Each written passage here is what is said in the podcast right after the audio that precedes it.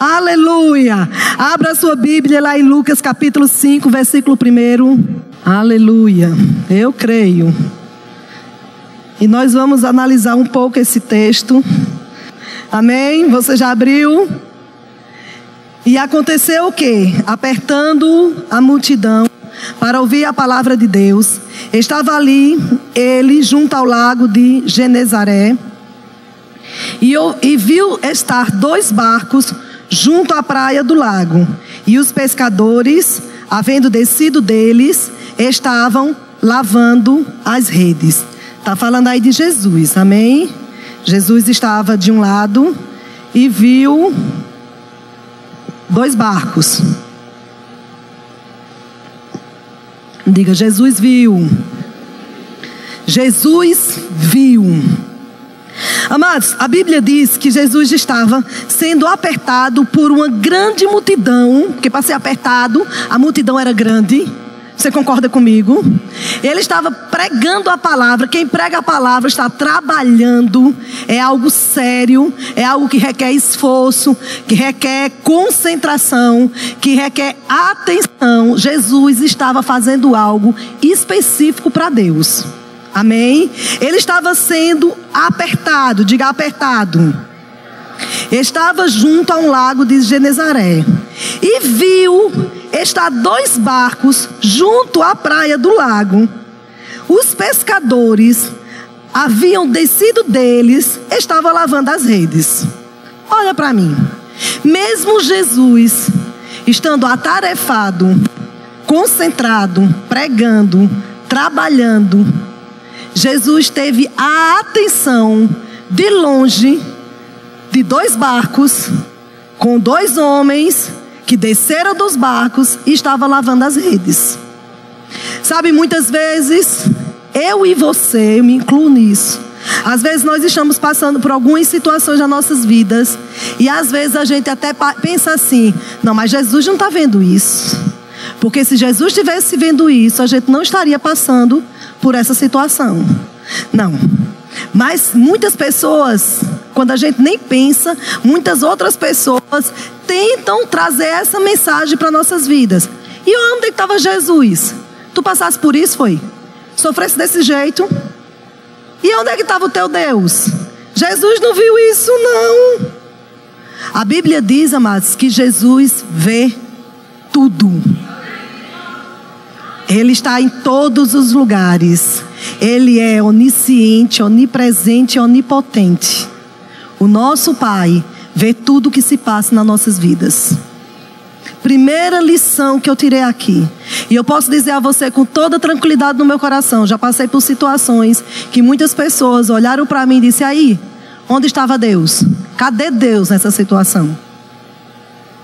Quando você está passando por alguma dificuldade, amados, que uma pessoa chega perto de você, você está tão fragilizado, você está tão atribulado, porque dificuldade não é coisa fácil de passar. Já está dizendo, dificuldade, né? Aflições, a Bíblia diz, Jesus falando, no mundo tereis aflições. Então, dificuldade todo mundo passa. Aflições todo mundo vai passar. Se nunca passou, um dia vai passar. E nessa hora, muitas pessoas podem chegar para perto de você e por você estar fragilizado e dizer assim: onde está o teu Deus? Aí você está tão fragilizado que você não sabe nem dar uma resposta. Jesus estava atarefado, fazendo algo grande, poderoso. Uma tarefa que Deus colocou na mão dele para fazer. Mas mesmo assim, observou e viu detalhes da vida desse homem. Porque ele não só viu dois barcos, ele viu dois barcos com dois homens que desceram do barco e que estavam fazendo algo, lavando redes. Detalhes da minha vida e da sua vida, Deus sabe. Deus está vendo. Amados, não te preocupe se as pessoas não estão percebendo que você está passando por dificuldades. Não te preocupa se as pessoas não estão nem observando que você precisa de ajuda. Às vezes a gente fica tão entristecido que acaba até ficando desmotivado, mas não estão vendo. E eu preciso falar, meu semblante já diz: não te preocupa, Deus está vendo. Ele está com os dois olhos sobre a tua vida. Jesus viu eles fazendo isso. E Jesus viu o esforço daqueles homens. Amados, é muito interessante. Porque Jesus estava pregando. Mas Jesus, mesmo fazendo fazendo algo, ele viu que eles estavam lavando aquelas redes. E Jesus começou a pensar o sacrifício que aqueles homens estavam passando. As dificuldades que aqueles homens estavam passando. Sabe que Jesus conhecia os trabalhos de um pescador? Sabe que aqueles, aqueles dois homens ali eram dois pescadores que haviam, a Bíblia diz, a pesca maravilhosa. Mas antes de haver a pesca maravilhosa, houve dois homens que foram para o mar, que trabalharam duro, que fizeram tudo o que podia fazer, porque precisava daquilo. Então exigiam um esforço, diga esforço. E Jesus percebeu que mesmo com esforço, eles tinham perdido todo o esforço de um dia de trabalho. Jesus sabia da situação deles. Eles precisavam mais. Aquele trabalho não era um, um hobby. Eles não iam pescar porque eles gostavam. Podia ser até que eles pescassem de gostassem de pescar, mas eles não iam pescar porque gostavam. Eles precisavam pescar, porque era da pesca que eles viviam. Então eles tinham uma expectativa daquilo que eles estavam fazendo. Eles precisavam ir naquele lugar e exigia dele um esforço muito grande, como eu e você quando saímos para trabalhar, quando como eu e você como vamos à feira da Sulanca para vender. Entende? Já trabalhei na Feira da Sulanca. Exige um esforço grande. E a maior tristeza de um sulanqueiro é quando ele passa a noite todinha sem dormir, monta o banco, arruma tudo, vê os clientes passando para lá e para cá, para lá e para cá e fica batido, né? Ele tem até um nomezinho que eles usam, ele fica colado. Tá escolado ainda, é? É até uma vergonha dizer que passou uma noite e saiu colado pagou nem um lanche. Era exatamente isso que esses homens estavam passando. Eles tinham ido para um lugar onde eles precisavam trazer recursos para pagar as contas. E o esforço dele era grande demais. E Jesus, do outro lado, viu a dificuldade dele. Jesus conhecia e sabia que pescar não é fácil, não é leve. Noite sem dormir, tempestades no mar sol forte queimando as costas. Um dia eu estava na praia e vi um rapaz. Ele estava sobre um barquinho tão fininho. Eu digo, eu não sei o negócio aquele. A gente num barco com boia, agarrado numas cordas, barco largo, e a gente agarrado com medo ali. E do lado da gente passou um rapaz em pé, com um negocinho para pegar marisco, tão fininho que ele tinha que ficar com um pé na frente e um pé atrás sozinho no meio do mar. Menino, arriscado demais. Diga arriscado. Um esforço tremendo. Depois que eles enfrentavam ondas fortes, ainda tinha que ir lá lançar as redes, puxar uma rede do mar. Imagina a força que se faz. Quem aqui é pescador de, de alto mar? Puxava a rede com esforço. Depois voltava, fazia tudo de volta. Aí tinha que vender os peixes e consertar as redes. Jesus sabia disso. Imagina o coração de Jesus dizendo: Eu imagino a frustração daqueles dois homens. E a Bíblia diz que o Senhor viu que os dois e viu estar dois barcos junto à praia do lago, e os pescadores haviam descido deles e estavam lavando as redes. E a gente vai ver um pouco sobre sobre isso.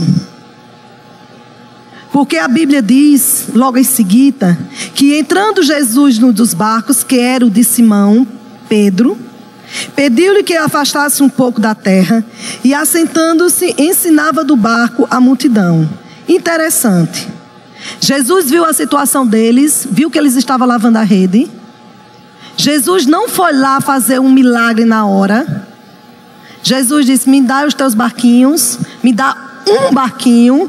E engraçado, ele pegou o de Simão, o de Pedro.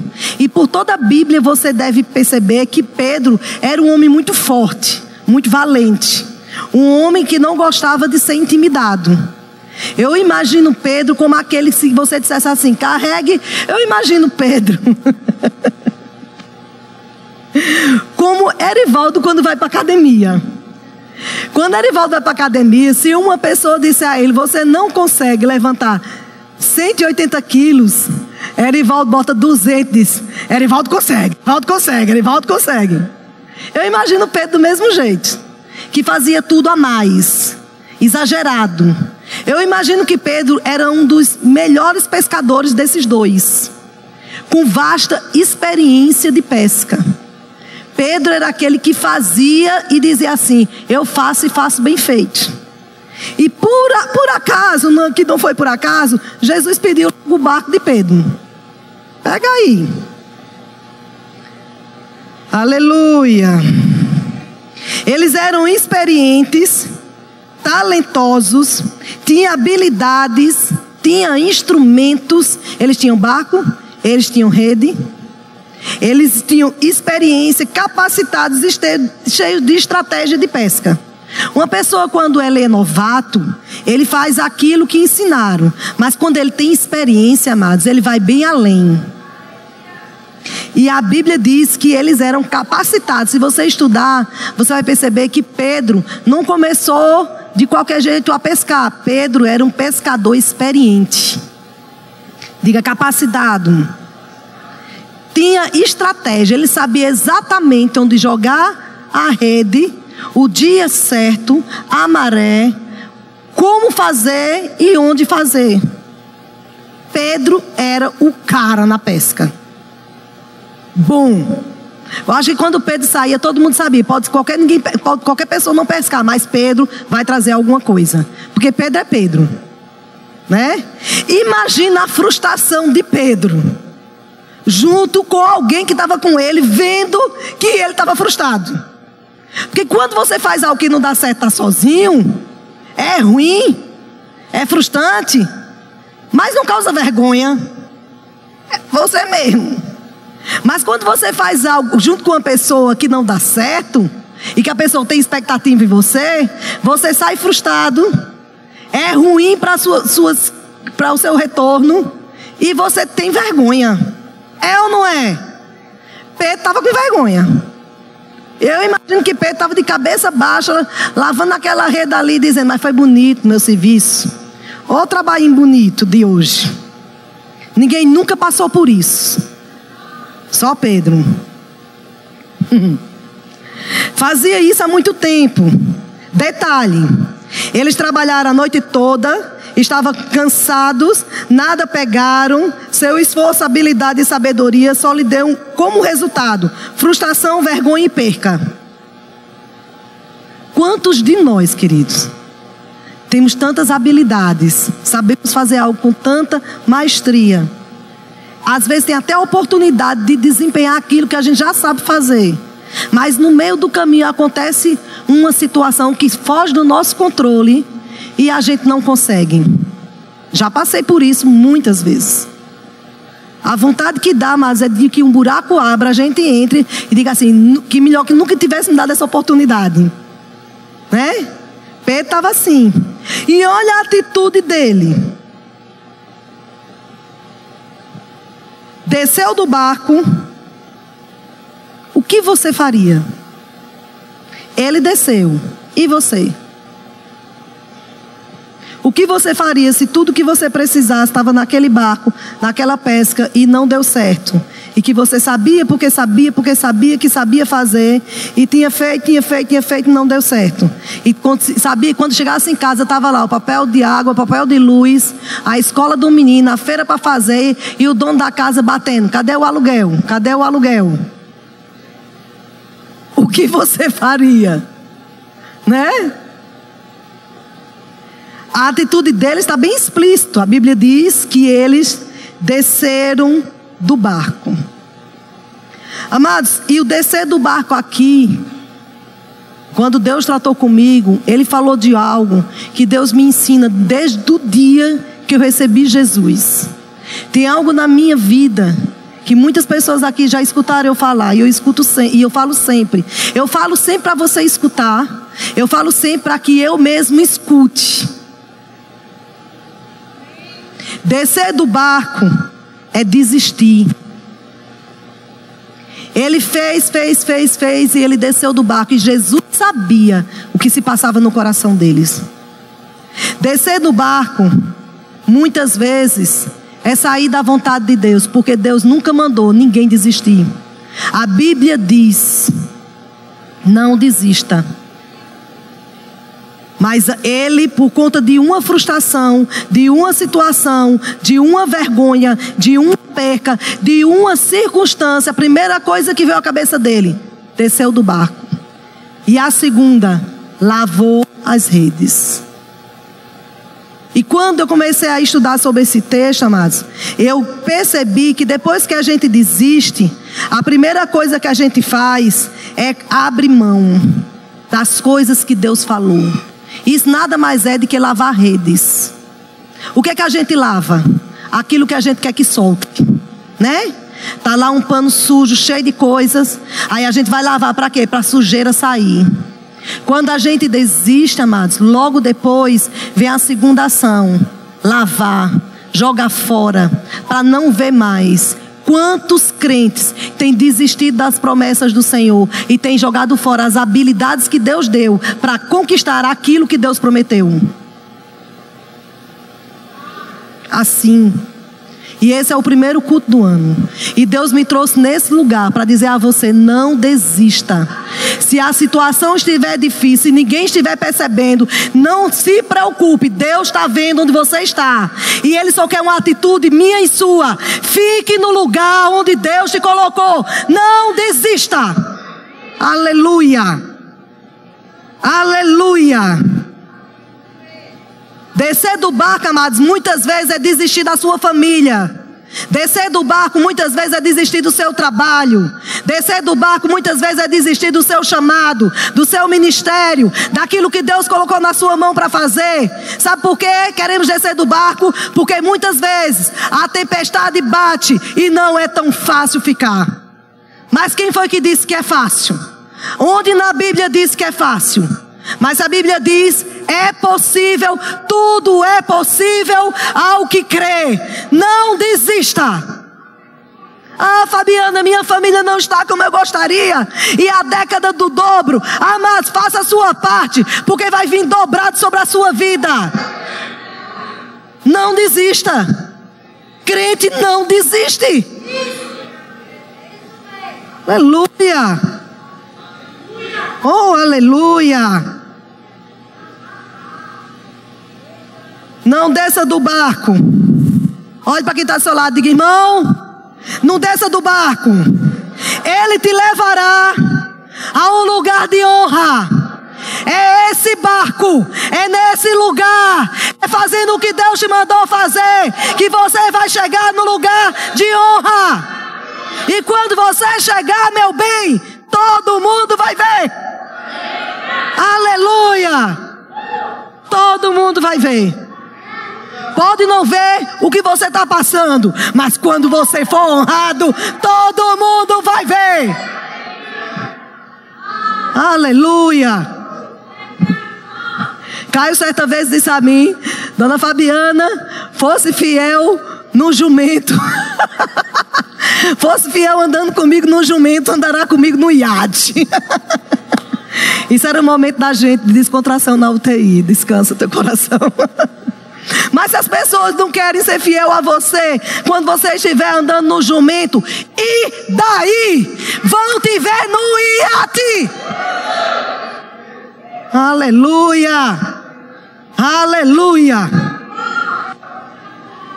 Amado, a mulher disse aqui, todo mundo riu, porque ela disse que nunca tinha dito uma frase daquela, mas eu digo sempre: isso aqui na Bíblia é prego batido, ponta virada. Não tem mais jeito. Se Deus falou, vai acontecer. Aleluia. Aí Jesus viu os dois desceram do barco. E ainda estava lavando a rede. Eu acho que Jesus disse, mas é muito desaforo. Promessa que eu tenho para a vida desses dois cabras, porque eu sou nordestina. Tudo que eu tenho para esses dois homens. E por causa de uma pescaria, uma noitinha, uma frustraçãozinha. Ó, deixa eu dizer uma coisa: crente tem que saber lidar com frustração.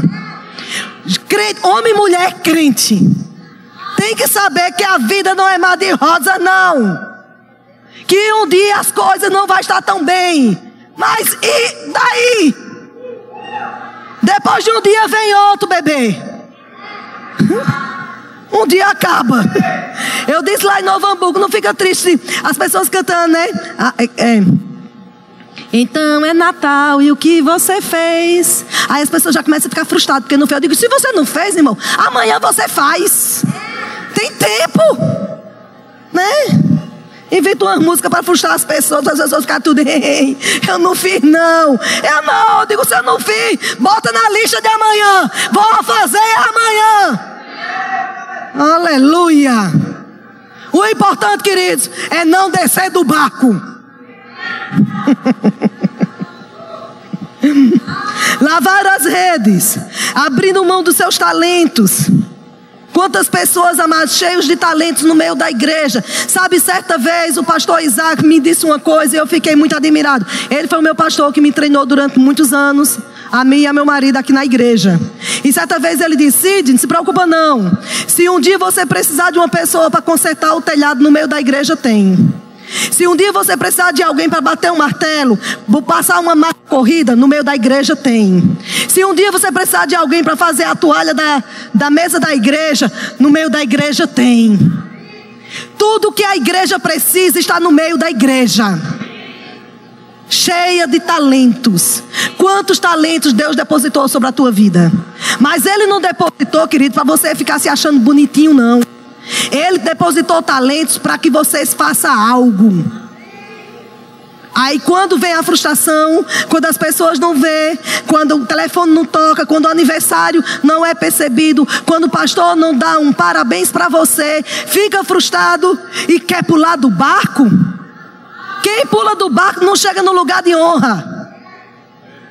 Aleluia lavando as redes, jogando fora os talentos, a capacidade, ainda usando a desculpa de eu estou cansado.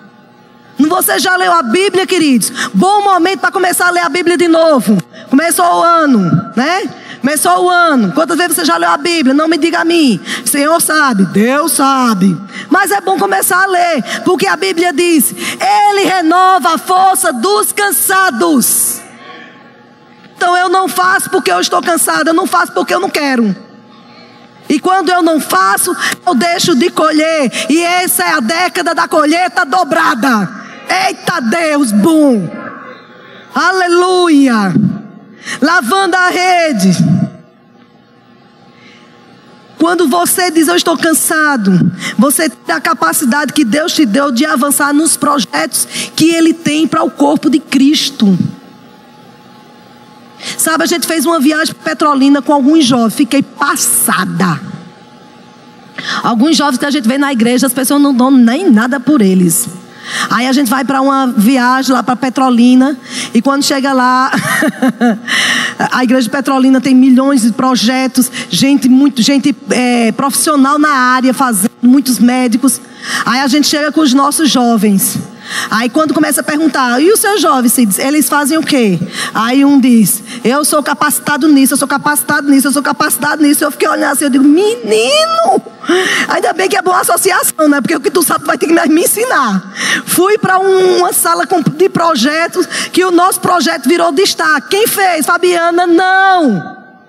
As habilidades e as capacidades que Deus distribuiu no meio da igreja. Aqui, amados, tem tudo que nós precisamos para que todos os projetos que Deus quer para Caruaru alcance toda a cidade e redondeza. Aleluia, mas tem muita gente lavando a rede. Tem muita gente, amados, com a rede lavando, lavando as redes e Jesus está vendo. Aleluia. Lavar muitas vezes é abandonar as expectativas nas promessas. Quando a pessoa fica tão frustrado, quando a pessoa estabelece metas, e eu nem gosto, eu estava dizendo a Cid, eu não gosto de estabelecer metas para seis meses, um ano, para dois anos, porque eu conheço o Deus que eu sirvo, né? Nosso Deus é um Deus do inesperado. Então eu, fa eu, eu escrevo o que eu preciso fazer, mas eu sei que Deus acelera processos. Amém? Mas às vezes a gente estabelece uma meta, vou fazer rima, vou fazer escola de ministro, dentro de um ano eu vou estar assim, vou estar assado. Aí quando isso não acontece, bate a frustração e começa a lavar a rede. Aí começa logo, desce do barco, né? Muitas vezes descer do barco é abandonar a igreja. Quantos abandonaram a igreja depois que fizeram escola de ministros? Lavaram redes. E hoje as habilidades estão todas enterradas nelas mesmas nelas mesmas, sem fazer aquilo que Deus estabeleceu que fosse feito. E é culpa de quem? De ninguém, amados. Quem foi que mandou Pedro descer do barco? A cabeça dele, a frustração, uma revolta, um desgosto, uma vergonha. Mas o que é isso? Sentimento. E nós que somos crentes não vivemos por sentimentos. Eu posso estar tá triste. Eu posso até querer lavar a rede. Fabiana, você já quis lavar a rede assim. Mas nunca tive a ousadia nem pegar nela. Sabe por quê? Porque eu não vivo pelo sentimento.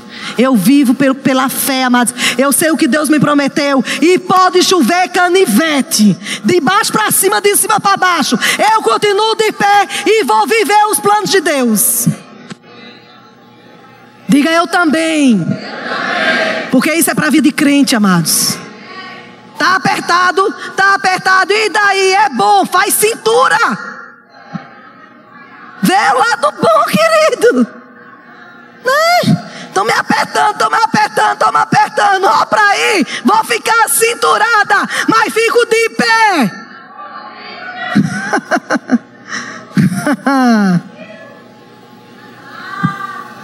A Bíblia diz: resistir ao diabo e ele fugirá de vós. Aleluia. O barco é o transporte, aquilo que te levará, que te conduzirá ao futuro que você espera. Não desça do teu barco. Porque não pense que você vai descer do seu barco e pegar a carona do, do vizinho. Não vai. O barco é seu. Só o teu barco leva você para o futuro que você espera. Tem lugar para todos os barcos, mas cada um tem o seu. Aleluia. Né? Cada um tem o seu. O barco do vizinho pode até ajudar, mas você vai ter que conduzir o seu até o lugar onde você espera. Aleluia. Não saia do barco, não lave as redes. Não desista do seu futuro. Eu digo isso tanto aqui, queridos, que isso é o que mais brota no meu coração. Fabiana, parece que tua vida é um mar de rosa, é tudo tão fácil. E é. Poxa, eu te dizer, um só parece. Né? Só parece. Botei uma foto hoje tão bonita no Instagram, lá na beira da piscina. e um chapéu, filha do rei. Mas só desce naquela piscina de vez em quando, quando os jovens vão para lá. Porque nem sempre é o que parece. Amém, queridos? Mas e daí, amados? O importante é aquilo que você tem como objetivo de vida. Aleluia. Aleluia. Não importa se as pessoas acreditam ou desacreditam de você. E daí? Não se importa se você está cansado. Diga, eu não estou cansado. Você precisa aprender a lidar com derrota, porque derrota faz parte da vida de crente. Mas a derrota não quer dizer que você é um derrotado. A derrota, amados, é apenas um local que você precisa parar para reorganizar a rota do teu futuro. Porque a Bíblia diz que em todas as coisas você já é mais do que vencedor. E a derrota Erro de cálculo. Errou o cálculo, fez uma besteira, não, não mirou no foco, falou besteira, erro de cálculo. Para onde está na derrota, não chora, fica de pé, olha para frente e anda, continua, anda. Aleluia, aleluia. Ah, Fabiana, eu quero que me tire daqui. Não, queridos, o Senhor já tirou você desse lugar. Agora mexa-se, faça a sua parte. Isso é sério. Todo mês a gente está aqui com a ceia. Todo mês aqui a gente está dizendo e a gente está declarando: o Senhor me resgatou, o Senhor me resgatou, te resgatou do império, da derrota. Então, uma derrota, uma frustração, é apenas um erro de cálculo. Calcula certo, coloca-se na rota e bate para cima. Aleluia. É o caminho de crente, amados. É o caminho do crente. Muitas vezes queremos de desistir e pular fora. Quem nunca quis pular fora? Quem nunca quis pular fora, levante sua mão. Igreja de pessoas que falam a verdade. Quem nunca quis mudar de profissão só porque o patrão fez cara feia? Quem nunca quis mudar da igreja só foi a cara da mulher do pastor? Não levante a mão. Você vai mudar de profissão? Você vai mudar de marido? Você vai mudar de filho? Você vai mudar de igreja? Não, mas muda a tua mentalidade. A Bíblia diz que nós precisamos renovar a nossa mentalidade. E fica no lugar onde Deus te plantou. Porque é lá é lugar de crescimento. Não existe lugar perfeito. Não me lembro qual foi o ministro que disse. Foi, agora me lembrei. Foi Renato. Não existe igreja perfeita, mas se por um acaso, se por um acaso, um acaso do acaso, você conheceu a igreja perfeita, não vá para lá não, para você não atrapalhar. Porque quando você chegar, ela deixa de ser perfeita. Porque aqui não tem ninguém perfeito. Amém? Mas se Deus te plantou, amados, continua no barco. Continua a remar. E eu digo muito, igual eu adoro, continua a nadar.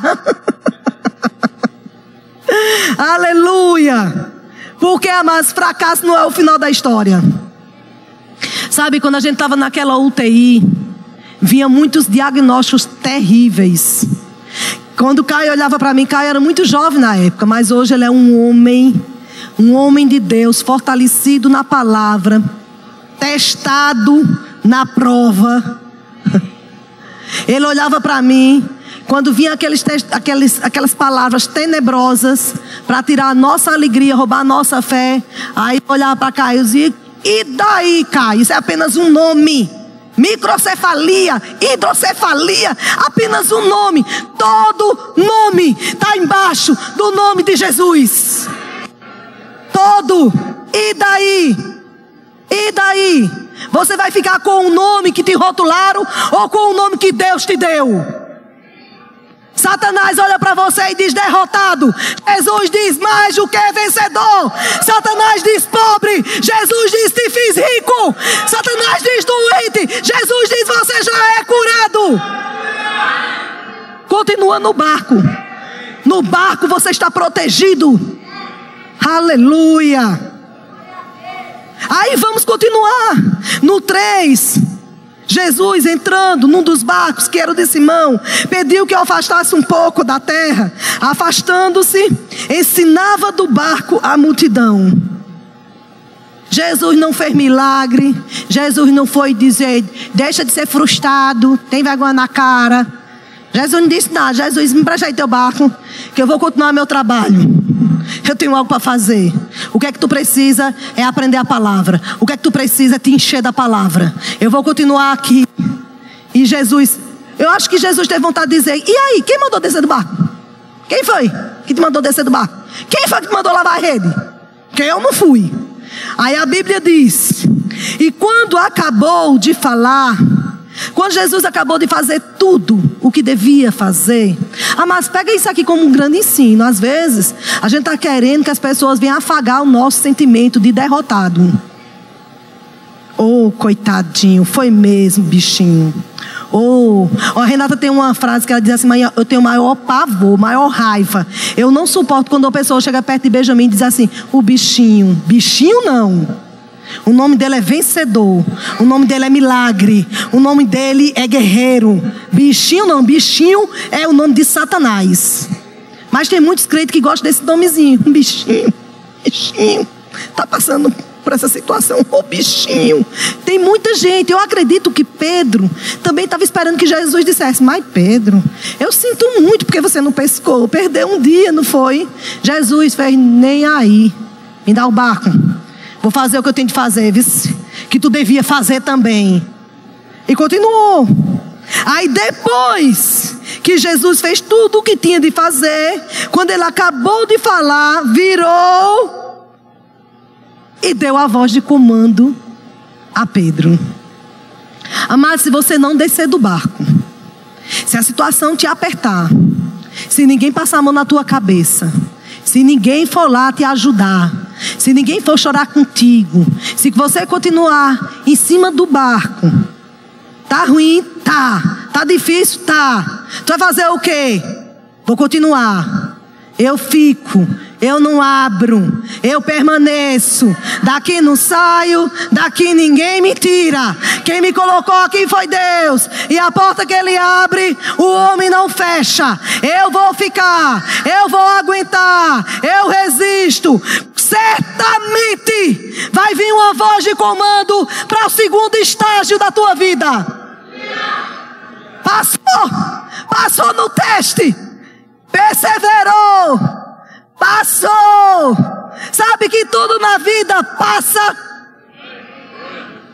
Deixa eu te dizer de novo. Às vezes é tão triste, às vezes é tão difícil, às vezes é tão tenebroso, às vezes é tão dolorido, às vezes é tão feio, que a gente acha que nunca vai sair dessa situação. Por isso que muitas pessoas lá fora estão se matando. Sabe por que eles se matam? Porque a dor é tão grande e eles não têm Jesus, que eles acham que não tem mais como resolver, e a última forma de resolver é morrer. Mas eu e você não. Tá difícil, problema, eu aguento. Tá apertado, eu resisto. Estão chamando que eu não consigo, eu mostro que eu consigo, porque a Bíblia diz e eu creio na palavra. Amados, isso é o que move o Senhor não é o teu choro, é a tua fé naquilo que Ele falou sobre você. Aí vem a voz de comando.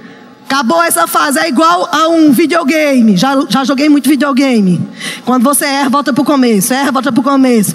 Se você errar demais, dá game over. Mas graças a Deus no Senhor, não dá game over. Ele está sempre com você. Mas quando você consegue, aí próxima fase, próxima fase, próxima fase. No caso de Pedro, o Senhor disse: Agora vem o comando, Pedro. Não é porque você aceitou, não, é porque eu continuo sendo Jesus. Vai-te embora para o mar alto.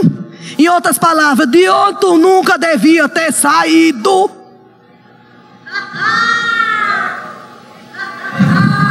Pegou, irmã? Às vezes, mas a gente desiste de coisas porque a gente está gostando da situação. E a gente roda, roda, bate, vire e mexe, como diz mamãe. E acaba a gente voltando para o mesmo lugar, para a mesma situação, para a mesma circunstância. Por quê? Porque não, não passou de fase. Ficou ali. Mas tem que passar de fase. Olha para quem está do seu lado, diga: tem que passar de fase. Diga, Deus, não negocia. Tem que passar de fase. Aí volta. Foi o que o Senhor disse a Pedro. Pedro, tu não passasse de fase, não, Pedro. Tu desceu do barco, tu lavasse a rede. Mas já que tu permanecesse aqui, eu vou dizer a você: segunda chance vem para você, outra voz de comando. Volta de onde você não deveria ter saído. Vai para o meio do mar. E mar alto. Mar profundo. Volta para o lugar de onde você nunca tenha saído. Não fique no raso, não. Porque quem fica no raso não pesca, não. Pega aí pela revelação. Muitas pessoas até voltam, mas fica no raso, não me envolvo com nada. Quer saber de nada? Estou só aqui. Só constando. Não, mas você só vai ter a sua milagre da multiplicação, do dobro, se você for para o profundo. Já viu aquela parte da Bíblia que diz a aguinha está só no calcanhar, está só no joelho, mas tem que chegar mais ao ponto de você perder o controle do seu corpo. Pai, agora eu não penso, agora eu não ajo, agora eu vou só fluir naquilo que você quer que eu faça. Aleluia. Aleluia. Volta para o maior alto. E quando você chegar lá, debaixo da minha obediência. Porque milagre acontece com obediência, amados. Milagre acontece com obediência. Deus não muda. Deus é o mesmo. Se você obedecer, a Bíblia diz em Isaías 1, 1 19: Se quiserdes e me ouvides, comereis o melhor da terra. É na obediência que nós vamos ter aquilo que Deus nos prometeu. Aleluia. Faz ao mal agora lança as vossas redes para pescar. Jesus não diz para brincar, ou para tirar a prova do nove, ou para ver se dá certo. Jesus não disse, ele disse: vai lá. Volta de onde tu não devia ter saído. Pega o teu barco, pega a tua rede, volta para o mesmo lugar e lança as redes. Na cabeça de Pedro deve ter dado um nó do borogodó. Como assim? Uma noite todinha, já passei a vergonha, já fui frustrado. Minha mulher arrancou de mim, minha sogra, meus vizinhos. O homem que estava do meu lado já disse que eu não sei pescar. Todas minhas patentes de pescador foi por água abaixo. Envergonhado que eu tô. Jesus vem e diz, vai lá para o mesmo lugar, joga a rede. Que coisa! Isso é coisa de besta. Sabe que muitas vezes a gente tem perdido o melhor que Deus tem para nossas vidas, porque a gente quer manifestar milagre através da nossa razão, de como é que a gente pensa, como é que a gente acha que deveria ser. Ah, não, mas deveria ser assim. Não, deveria ser assado. Não, eu penso que dessa forma não dá jeito. Mas se fosse daquela outra forma, amado, esquece tudo isso. É da forma que Jesus quer. Porque você pode até comandar seu barco, você pode até comandar sua rede, mas os peixes e o mar quem comanda é Deus. Aleluia! Faz do teu jeito e vê se dá certo. Agora ouse obedecer a Deus e veja o milagre manifestar-se na sua vida. Só os ousados, amados, que têm direito de dar testemunho de milagres. Só os ousados. Os que andam com a razão são os frustrados. Mas o que anda sem razão nenhuma, doidinho da Silva, e é, não sei, vai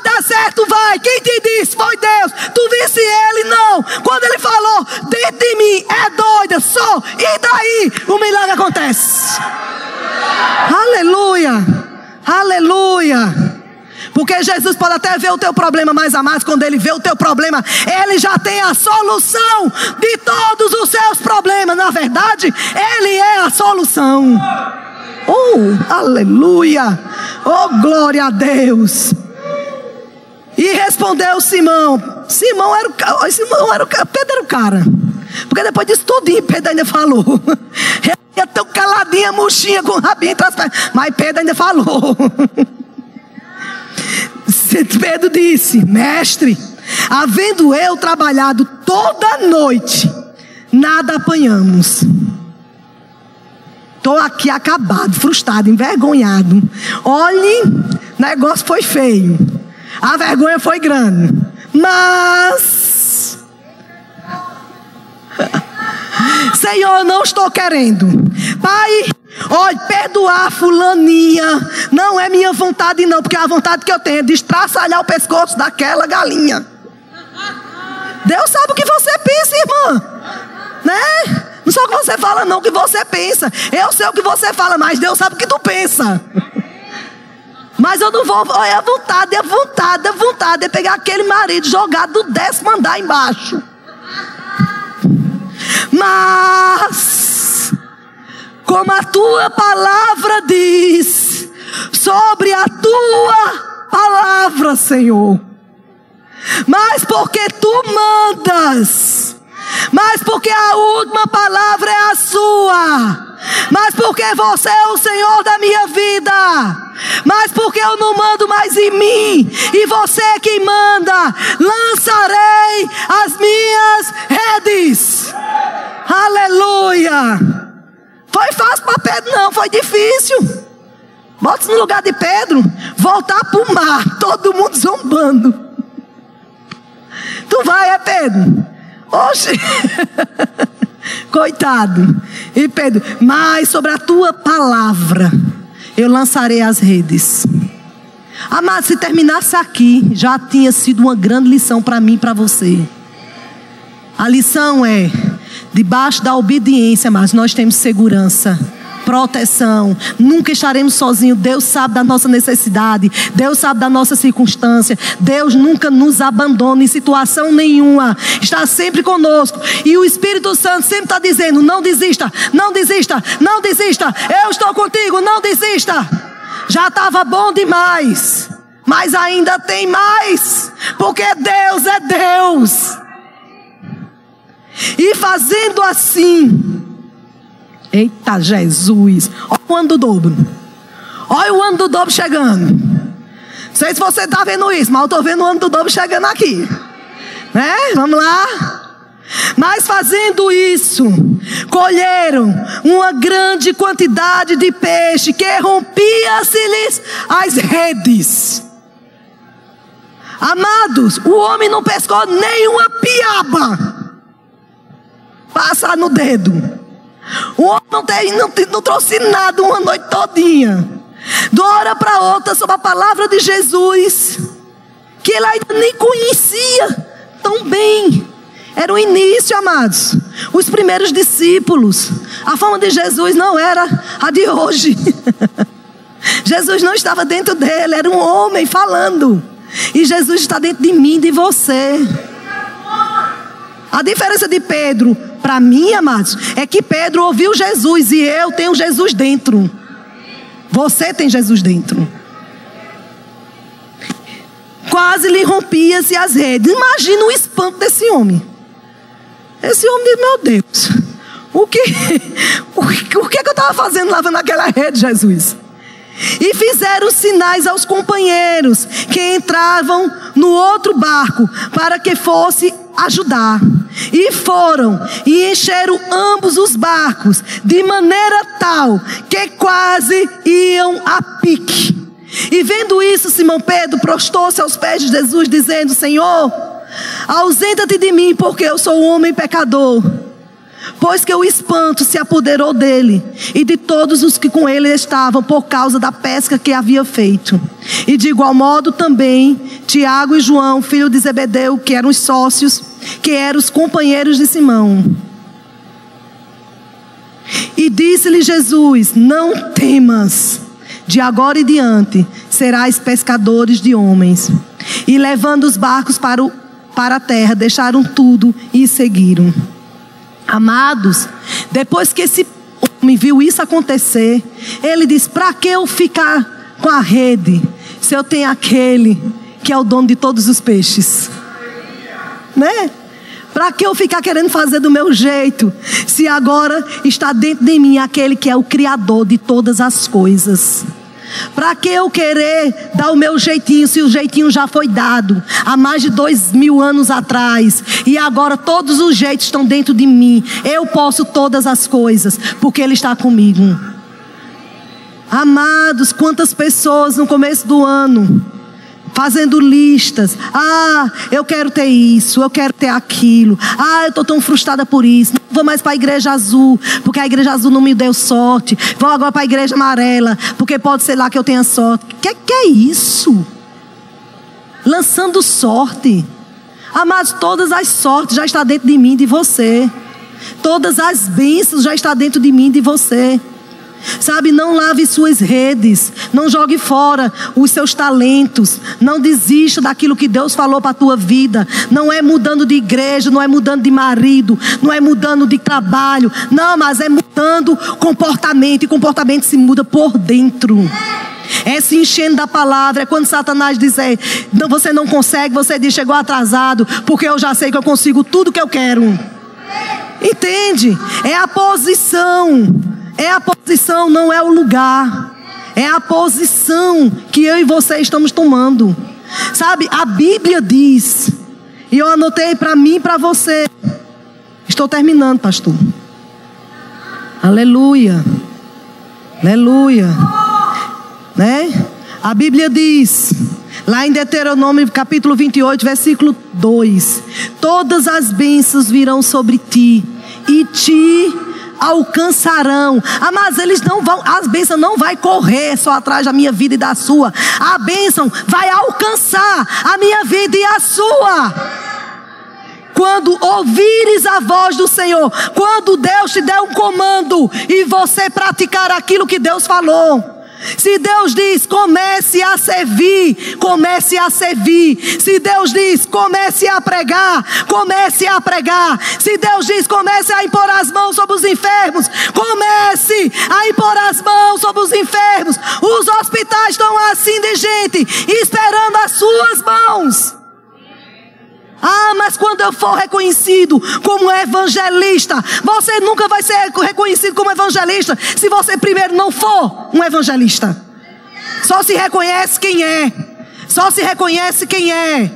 Sabe, a Bíblia diz que um dos sinais do evangelista é ir e pôr as mãos e as pessoas receberem cura, é pregar a palavra e as pessoas nascerem de novo. Aleluia! Ah, Fabiana, mas eu quero ser professor. E é quem você já discipulou, quem você já ensinou, quantos livros você já indicou porque você leu. É, porque a gente reclama do Senhor, vou descer do barco. Jesus está dizendo: desça do barco, não. Agora obedeça a minha palavra. Aleluia. Quando ouvires a voz do Senhor teu Deus, bendito serás na cidade, bendito serás no campo, em qualquer lugar, em qualquer de denominação, em qualquer igreja, em qualquer trabalho, bendito você já é. Vamos mudar para ver se as coisas melhoram. Não, mas já melhorou. Você está lá. Aleluia. Aleluia. Sabe, amados, a viúva de Serepta está lá no Primeira Reis, capítulo 17. A viúva de Serepta estava passando por uma situação de muita falta. De muita falta, mas eu acredito que ela ouviu tanto quanto eu que ia chegar a época do dobro. Porque só pode, só pode, porque a mulher estava lá na falta, todo mundo morrendo de fome, a mulher morrendo de fome né? Pedacinho de madeira, olhando para o menino. Um menino, uma mãe que está com fome é ruim, mas uma mãe que está com fome, vendo o filho com fome. Se ela pudesse, ela arrancava o braço para ele comer. Aí chega a mulher prendendo só um pouquinho de farinha, um pouquinho de azeite, fazendo lá e chega um homem. A palavra do Senhor chegou sobre a vida dela. E disse: Ah, tu vai fazer o quê? Vou fazer um bolinho. A situação tá braba. Vou fazer, vou morrer, eu e meu menino. Aí ele disse: Não, você não está mentindo, a situação tá braba. Mas antes de você fazer isso, pega logo o bolo, faz, traz para mim. Traz primeiro para mim, porque assim diz o Senhor: da panela a farinha não vai se acabar, da botija o óleo, o azeite não faltará, até que volte chover sobre essa terra. Mas a Bíblia diz que ela e a família dela, a família, não só foi ela e o menino, foi o dobro, foi multiplicação, foi extraordinário. Ela e toda a família comeram até o dia que Deus fez chover sobre aquele povo. Sabe o que é isso? Uma voz de comando e uma pessoa crente naquilo que Deus fala. Uma pessoa que crê naquilo que Deus fala, mas não desiste persevera até o último momento. Porque é no último segundo, amados, que Deus manifesta o milagre. Sabe?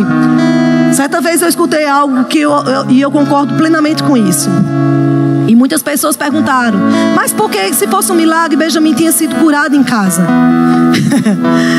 é, podia ter sido curado em casa, podia. Mas naquele momento eu levei ele para o hospital. Então, em qualquer lugar que ele estava, ele ia ser curado, porque Deus é Deus. Amém? Mas os médicos estavam fazendo o trabalho dele. enquanto tiver possibilidade de homens fazer, Deus deixa o homem fazer. Porque Deus não divide a sua glória com ninguém. Os médicos estavam fazendo, estavam fazendo, estavam fazendo. Mas na hora que o médico disse, morreu. Aí Deus disse: Agora é minha vez, porque a glória é minha. A glória é minha. Quando não tem mais jeito, o milagre acontece. Quando tudo parecer contrário, quando tudo disser acabou-se, é Zé Fini, Deus diz: Eu sou o Deus do recomeço, eu sou o Deus da restituição, da restauração. Amados, Ele é o Deus que começa. Aleluia! Aleluia! Certa vez tinha uma mulher que tinha marido, o marido morreu. Marido deixou um débito bem grande. Essa mulher tinha dois filhos.